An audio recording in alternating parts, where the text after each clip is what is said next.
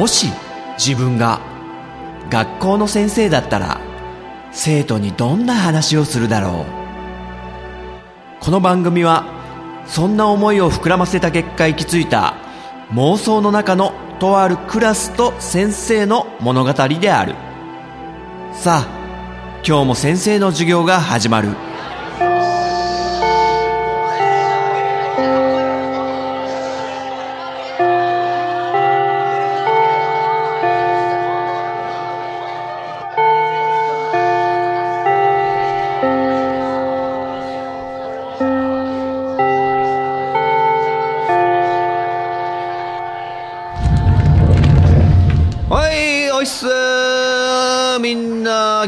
そうだね、今日もいいねいいねいいね、血色良さそう、いいよ、いい感じいい感じ。おっとどうした相良、陣田先生、石垣島はどうだったのでありますか。相変わらず相良は硬いな、もうさすが軍事オタク。とりあえず相良座りなさい、もう気をつけしなくていいから。校庭でありますとかいいっつうのも、座んなさいってことだよね。ねえ石垣島先生ね、今年も沖縄にね、夏ってことで、毎年恒例の沖縄旅行、今回は沖縄県の石垣島ってことでね、いや最高、もう何ですかあの気候、 It's alright 夏って感じだよね。夏とこなつアイランド、そんな感じだったよねえ。石垣島つったらもう世界遺産のね、あれすごい素敵だったね。世界遺産のあれそう富岡製糸場ね、あれ最高、もう明治に建てられたね、絹をねしっかりくっつくじゃない、作り出す工場でね、世界遺産にも指定されたってことでね、やっぱりね歴史を感じたよね。日本がもう世界に誇る世界ナンバー1になった、そういうね歴史的な建物だからね。なんだ相良、富岡製糸場は石垣島じゃなくて群馬県じゃないんですかって。うわぁバレたか、石垣島行ってねえのがバレたかな。ごめん勘違い、間違えた、富岡製糸場じゃないわ。石垣島っつったらね、もう鋸山っていうね山があって、これがね石切り場でね、昔から江戸時代から石を切り出してたような山で、もうかなり断崖絶壁みたいな感じでね、景観が素晴らしいのよ、景色が。地獄覗きっつって、もう崖の下を覗き込むスポットがあるんだけど、これがもう怖くて、でもそれがなんか病みつきになるっていうか、もうついつい覗き込んじゃうみたいなね。あれなんでみんなそんなしらけてんのよ。矢沢何よ。鋸山って千葉の房総半島の富津の方にあるやつじゃないんですかって。バレてる、石垣島行ってねえのがバレてる。あれまた先生なんか勘違いしちゃったかな。ごめん、矢沢、そんなプーンって顔しないの、かわいいね、ツインテールがもうほら揺らして、そうニッコニッコにいいですよね。わかった、もうみんなごめんね、もう先生ちょっとね見栄を張るために嘘ついちゃったわ。今年石垣島ね、もう行く言ってたよね、もうね、今年は南国また楽しむぜっつってね、行けなかったんだよ石垣島笑ってくれ。じゃあもう今からそれ説明すっから。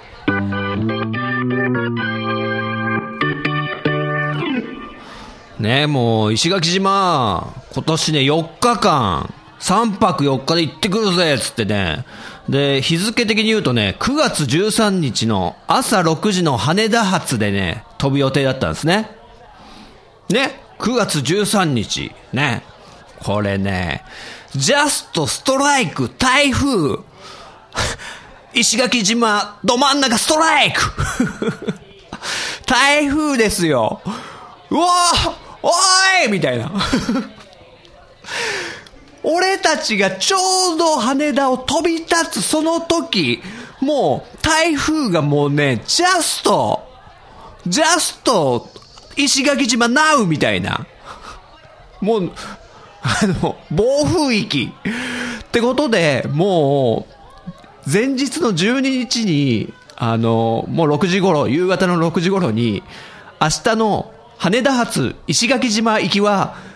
全便欠航しますと。全便飛びません飛べねえって、飛べねえ飛行機はただの飛行機だっていうね、もう全然ダメだこれ全部パー、4日間パー、全部予定立てたやつパー、パーでんねんのパッパラピッパラピーあれですよ、もうでもう欠航になった途端にその払った料金はね、全額返ってくるんですよ。これはまあありがたいことにね、ホテルとか予約したのとかも全部キャンセルで、いや、ある意味スカッとしたけども、もうなんかその何日か前から台風が発生してますっていうのは聞いてたから、下手にね、こう台風が中途半端な場所にいる状態で、下手に飛行機が飛んじゃって、でも石垣島はずっと4日間雨の状態で過ごさなきゃいけないってなるよりは、どうせだったらもう飛ぶな、欠航になり全額帰ってこいとは思ってたのね。もう前日ぐらいに、前日ね、前日って前日ぐらいに、だからある意味全てがリセットされた感じで、まあ行かなかったわけですよ、先生たち夫婦でね、行こうとしてたんだけど、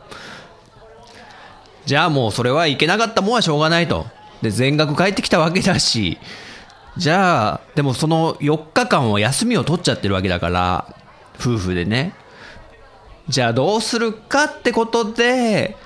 じゃあ近場でね、関東圏内でなんか行きたかったとことか行こうみたいになって、スイッチを切り替えてね。で、結局そのさっき言った群馬の富岡製糸場とか行ったり、あと翌日には千葉の方のそののこぎり山ってとこも本当に行ったのよね。で、富岡製糸場ってもうさすが世界遺産になっただけあって、思ったよりすごい大きな施設で、ちょっと良かったですね。その明治時代にできた工場で、当時ね、フランスの人だったかな、フランスのそのシルクを作る技術が高くって、それを教えてもらうためにフランス人の技師みたいのを日本に招いて、で作った建物で、だからフランスの建物のね、この建築方法が入ってる中で日本のもので作ってるっていう、このちょっと不思議な建物で、でそれがね、丸々残ってるっていうのがね、かなりちょっとロマンを感じましたね。で、実際そこで働いていたのは女性の工員の方々で、で蚕からね、蚕の繭からこう糸を紡いで、束ねていくっていうのを機械に任せつつも、その女性の従業員というか工女の方々がやってるっていう姿もすごく実際やってくれてたりして、実演でね。で、あと近々なんかその富岡製糸場を舞台にした映画がやるらしくって、その映像もかなり頻繁に流れてたんだけど、ちょっとね、そのドラマチックな話がダイジェストみたいのでね、昔の日本を支えてくれた女性の方々がこう工場の中で一生懸命ね、働いてるのが描かれていて、なんかね、その映像見てるだけで結構うるっと来てしまうような、感激してしまうような感じで、その映画ちょっとチェックしてみようかなとさえ思ってしまいました。実際富岡製糸場ってとこに行ったってことでね、すごい感銘を受けて、それが赤いたすきってタイトルで10月から順次公開なのかな。あんまなんか全国的にたくさんの映画館で公開されるような作品ではないっぽいんですけどね、ちょっと見てみたいなと奥さんとね話しながら、富岡製糸場を後にし、で近くのこんにゃくパークってところでね工場見学して、そこすごいですよ。こんにゃく工場見学しちゃえば無料でこんにゃくバイキングが楽しめるっていうね、すごい太っ腹なとこだなと思って、あるこんにゃく会社がねやってるテーマパーク的な場所なんだけども、富岡製糸場行ったらセットでこんにゃくパーク行くっていうのがかなり定番みたいで、まあ、先生たちも行ってきたんだけど、まあ、うちの奥さんは職場にこんにゃくのお土産をいっぱい買ってましたけどねでそんな感じで、まずは群馬に行ってきたと。で日帰りでね、でじゃあ明日はどうすっかみたいなこと言って、まあ、群馬の方行ったから静岡の方かな、伊豆とか、でもなんか伊豆とかもなよく行ってるしなみたいなこと言ったら、じゃあ千葉の方行ってみるかってことになって、で富津っていうね、まあ、昔先生が放課後やってる秘密基地ってバンドでフェスみたいのに行ったことあるんだけど、千葉県の富津市でそっちの方行ってみようってなって、でなんかすごい、あ、そうそうそう、孤独のグルメでドラマでね松重豊さんが井の頭五郎役でフッツの方に行った話もあったんですよ。でそこら辺もチェックしてたら、まあ、その定食屋さんはなんか予約制でちょっとめんどくさいなと思ったから、でもその近くにもまだまだなんかアジフライとかが美味しい店とかいっぱいあるぞっつって、そういうの調べつつで、まあ、先生は川崎市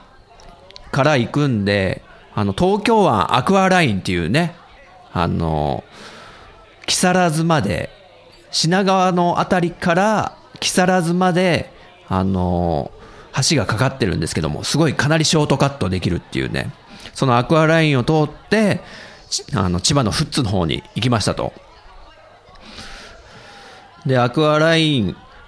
ね渡るときにパーキングエリアの海ホタルっていうのがねど真ん中ら辺にあるんですけども、まあ、これもかなり観光名所的になってるけどね、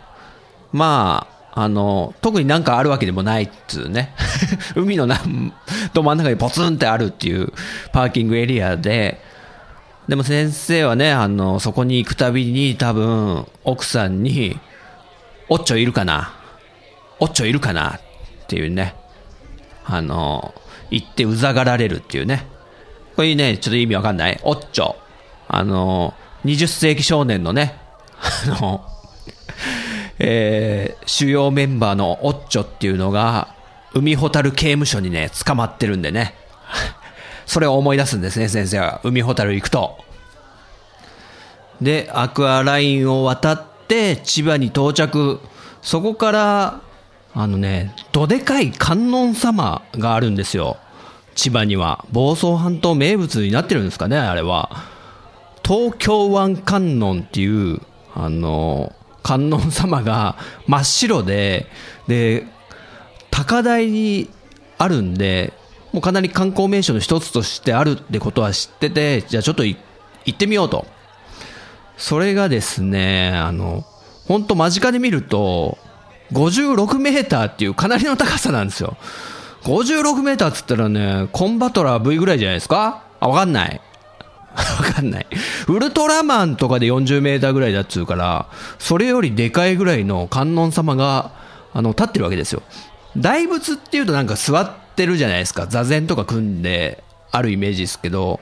この東京湾観音は本当まっすぐ突っ立ってるんで、かなり迫力がありましたね。で、真っ白なもんだから遠くからもすごい綺麗に見えて、でね、この東京湾観音中に入れるんですよ。しかもずっと螺旋階段みたいのでぐるーっと上がっていけて、最上階の頭の部分まで行けて、まあ回数でいうと20階建てになるらしいんですけども、まあそれも行ってきましたね。ただね、まあ平日だったっていうのもあるんだけど、もともと石垣島にね行こうとしてたのは平日狙ってね休み取ったんで、この観音様のとこ全然お客さんいなかったですね。大丈夫かなって不安になっちゃうぐらい。結構なんか世界平和のために有名な仏像建築家みたいな、彫刻家みたいな方がデザインして作ったみたいなんで、まあいかがわしいものではないんですよ、全然。ちょっとね、大丈夫かなと思いながらも、観音様を後にして、で、ご飯も食べたんですけど、まあ、ネットで調べてみるとサスケ食堂っていうとこがもう大人気だってことで、よし行ってみようとね。そんな観音様のとこにね、閑古鳥なぐらいだから余裕だろうと、今日は平日だしいないだろうと、サスケ食堂レッツゴーって言ったら、すげえどっちゃり人、もう外に溢れ返ってでね、ニンテンドースイッチでも売ってるかと思いましたよ、一瞬。もうね、そんなわけないんだけどね、ほんと。で、もう一店舗目をつけてた、丸年っていうね、ひらがなで丸年っていうお店行ったら、もう全然入れて、そこで、黄金のアジフライ定食みたいのをね、食べて、まあ美味しかったですね、これも。で、そこから、のこぎり山っていうとこに、行ったんですよ。これがさっきも言った孤独のグルメの、主人公の井の頭五郎がのこぎり山の近くまで来てたけど、ドラマの中では残念ながら時間がなくて登れなかったっていう、なんか悔しそうな感じだったんで、あ、どんなとこかなって調べてみたら、結構観光名所としても盛んな場所で、でそののこぎり山っていうのが昔石をね切り出してた山で、まあ、江戸時代から明治時代が一番盛んだったのかな。でそこで切り出した、石を使った建物とかも未だに日本にはいっぱい残ってて、まあ、そこで有名な場所だったんだけど、だから切り出してるもんだから、もう山がスパンと綺麗に切れてるんですよね、人間が切っちゃって。だからそのスパンと切れた綺麗な壁が、もう本当いつものチャチな言い方ですけども、ゼルダの伝説やらラピュタとか、なんかその辺の出てきそうな遺跡みたいな、人工物みたいになってるんですよ。自然の山が人間が切り出したことで遺跡みたいになってるっていう、すごい見事な場所でしたね、のこぎり山。これ結構ロープウェイで頂上行くんですけど、山頂まで、まあ、そんな高い山じゃないですよ。300メートルぐらいの高さなんですけど、その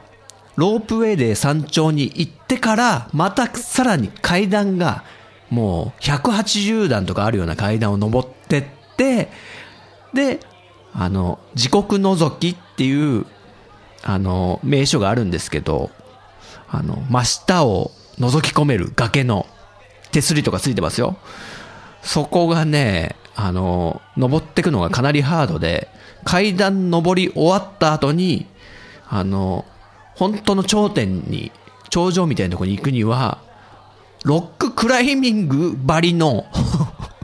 ちょっと足場を登ってくっていう、もう階段になってないんですよ。なんか岩をちょっと削って、なんかまあ歩きやすくしてあるけど、ちょっと高齢者の方は登れないでしょこれっていうレベルの、本当ロッククライミングまさにっていうところを登ってくと、こののこぎり山の名所である地獄のぞきってとこにも行けると。そこを行くまでが結構アドベンチャーで、まあ面白かったんですけど先生情けないことにその階段とちょっとロッククライミングみたいなのやって足がちょっとねガクガクになったぐらい本当に俺ちょっといつもジョギングで10キロぐらい走ってんのになっていうちょっとやっぱ上り階段とかはまた別物なんだなってちょっとね思い知りましたねっていうね、そんな鋸山も素晴らしかったと、そんな感じでね千葉の房総半島を堪能して帰ってきたんだけどね、それが数えると3日目だね。2日目に群馬に行って3日目に、千葉に行ったと。でもねやっぱり石垣島行ってたらなみたいな、台風がなかったらなみたいなことは考えるわけでね、富岡製糸場も良かったし鋸山も良かったけどやっぱね南国行きたかったなみたいなことを思いながらも、実は心底今回はちょっと石垣島に行ってたらこれが起きなかったぞっていう、ちょっと劇的な先生的にかなりドラマチックなね出来事があったんですよ。ということでねちょっとその話しようかな。もし石垣島に行けてたらこれは起きなかったんだなって思って、ちょっと先生は自分でちょっと震えた出来事があったんだけど、もう台風が来た、そして石垣島に行けなかった初日9月13日なんだけど、もう20何年ぶりですか、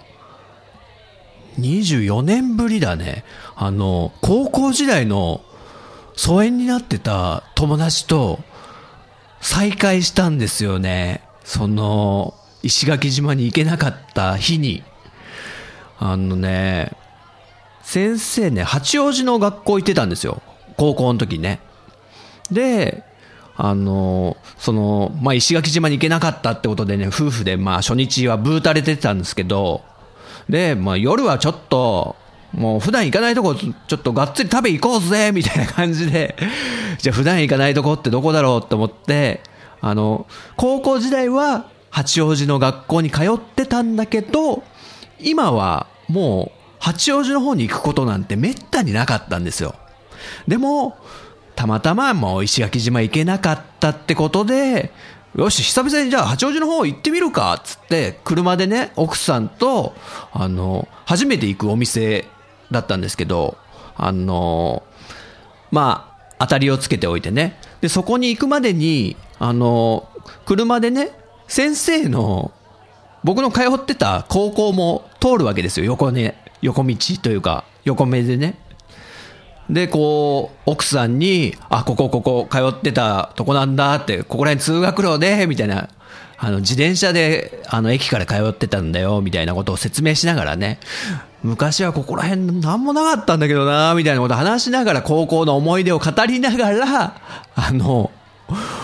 その目的の焼肉屋さんに行ったんですよ。そしたらその高校時代の友達がたまたまいたっていう。であれ多分高校時代の時すげえ仲良かったなんとかちゃんだよなっていう男ね、ゆうちゃんっていう呼んでた友達なんだけど、あれ絶対そうだよなって思って、もう間違いないって思ったから話しかけたら、仁太くんか、うわ懐かしいみたいになって、うわ元気みたいな。でほんと仲良かった友達だったから仲良かったくせに疎遠になってたんだけど、24年ぶりですよ。しかもねそれ顔がわかるっていうね、いやびっくりした。だってその焼肉屋に行く途中で先生の母校である高校をね通ってる時に、やっぱその友達のゆうちゃんのこととかも思い出してたわけですよ。どうしてるかなみたいな。そしたら店に入ったらいるんだもん。すごくないっすか？いやもうすげえ。でたまたまそうテーブルも前後隣だったんですよそんでもう食べながらすごい話して、であっちももう家族がいてね、子供とかもいたんですけど、いろいろ懐かしい話に花を咲かせ、あ、そう、部活も一緒だったんですよね。つってもまあ同好会だったんですけど、先生はね、高校時代は軽音部みたいに入ってたんですよ。で掛け持ちでハンドボール同好会も入ってたんですよ。でその友達のゆうちゃんはハンドボール同好会にいて、でまあ一緒のね、体育会系の部活をやってたわけなんで、それはまあね仲良くなりますよ。であとね、一緒にバンドをやったこともあるぐらいのね、軽音部にもうやっちゃえやっちゃえっつってベース弾いてもらったこともあるような人で、でもう、あ、思い出した、ジン君ユニコーン好きだったよねみたいな、うわ覚えてくれてんだ、もう今も変わんないよみたいなね、いや嬉しかったな、まあ特に仲の良かった友達だったんでね。でその彼も高校時代の友達とはもう疎遠だって言ってて、ああそうなんだ、これすごいねっつって、いや本当に俺たまたまこの八王子ってあんま来ること本当になくって、あと本当は石垣島行く予定だったのよみたいな、うわーなんかこれ縁だねっつって、いやもうもちろん連絡先を交換してね、 LINE でその後もちょろっとやり取りしたけども、懐かしい話をね、えこんなことあるんですね。だから石垣島に行ってたら会えてなかった。いやこの縁はね大事にしたいですよ本当にっていうのがね、まあ、石垣島に行けなかったけど、その4日間で起こったこと、友達に会えた千葉群馬に行ったみたいなね。うん。ん？冠城何？うんうんうん。ああ、先生もう石垣島行かないんですかって。先生が、このまま引き下がると重いかい？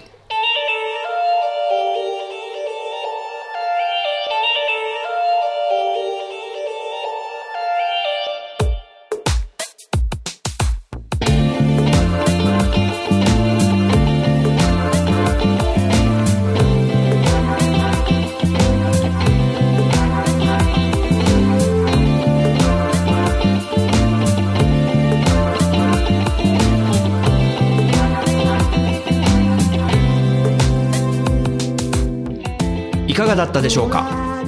この番組は私陣太が先生風に生徒に語るスタイルとなっています。気に入ってくださった方はポッドキャストでご購読ください。 iTunes ストアのレビューで評価していただくと励みになります。人学 Twitter アカウントのフォローもお待ちしています。人学では番組をお聞きになっている生徒さんのメッセージをお待ちしております。 Twitter ハッシュタグカタカナで人に漢字の学ぶで人学と書いて投稿してください。私が先生視点で受け答えさせてもらうことをご了承ください。現時点ではメールアドレス、お便りフォーム、ブログコメント欄は開放してません。長文の熱いメッセージの場合は Twitter の人学アカウントかじんたアカウントに直接 DM をお送りください。それではまた次回の授業でお会いしましょう。さよなら。酔っ払ってつかかってなおさらで人任せ、二人だけのこの季節運任せ。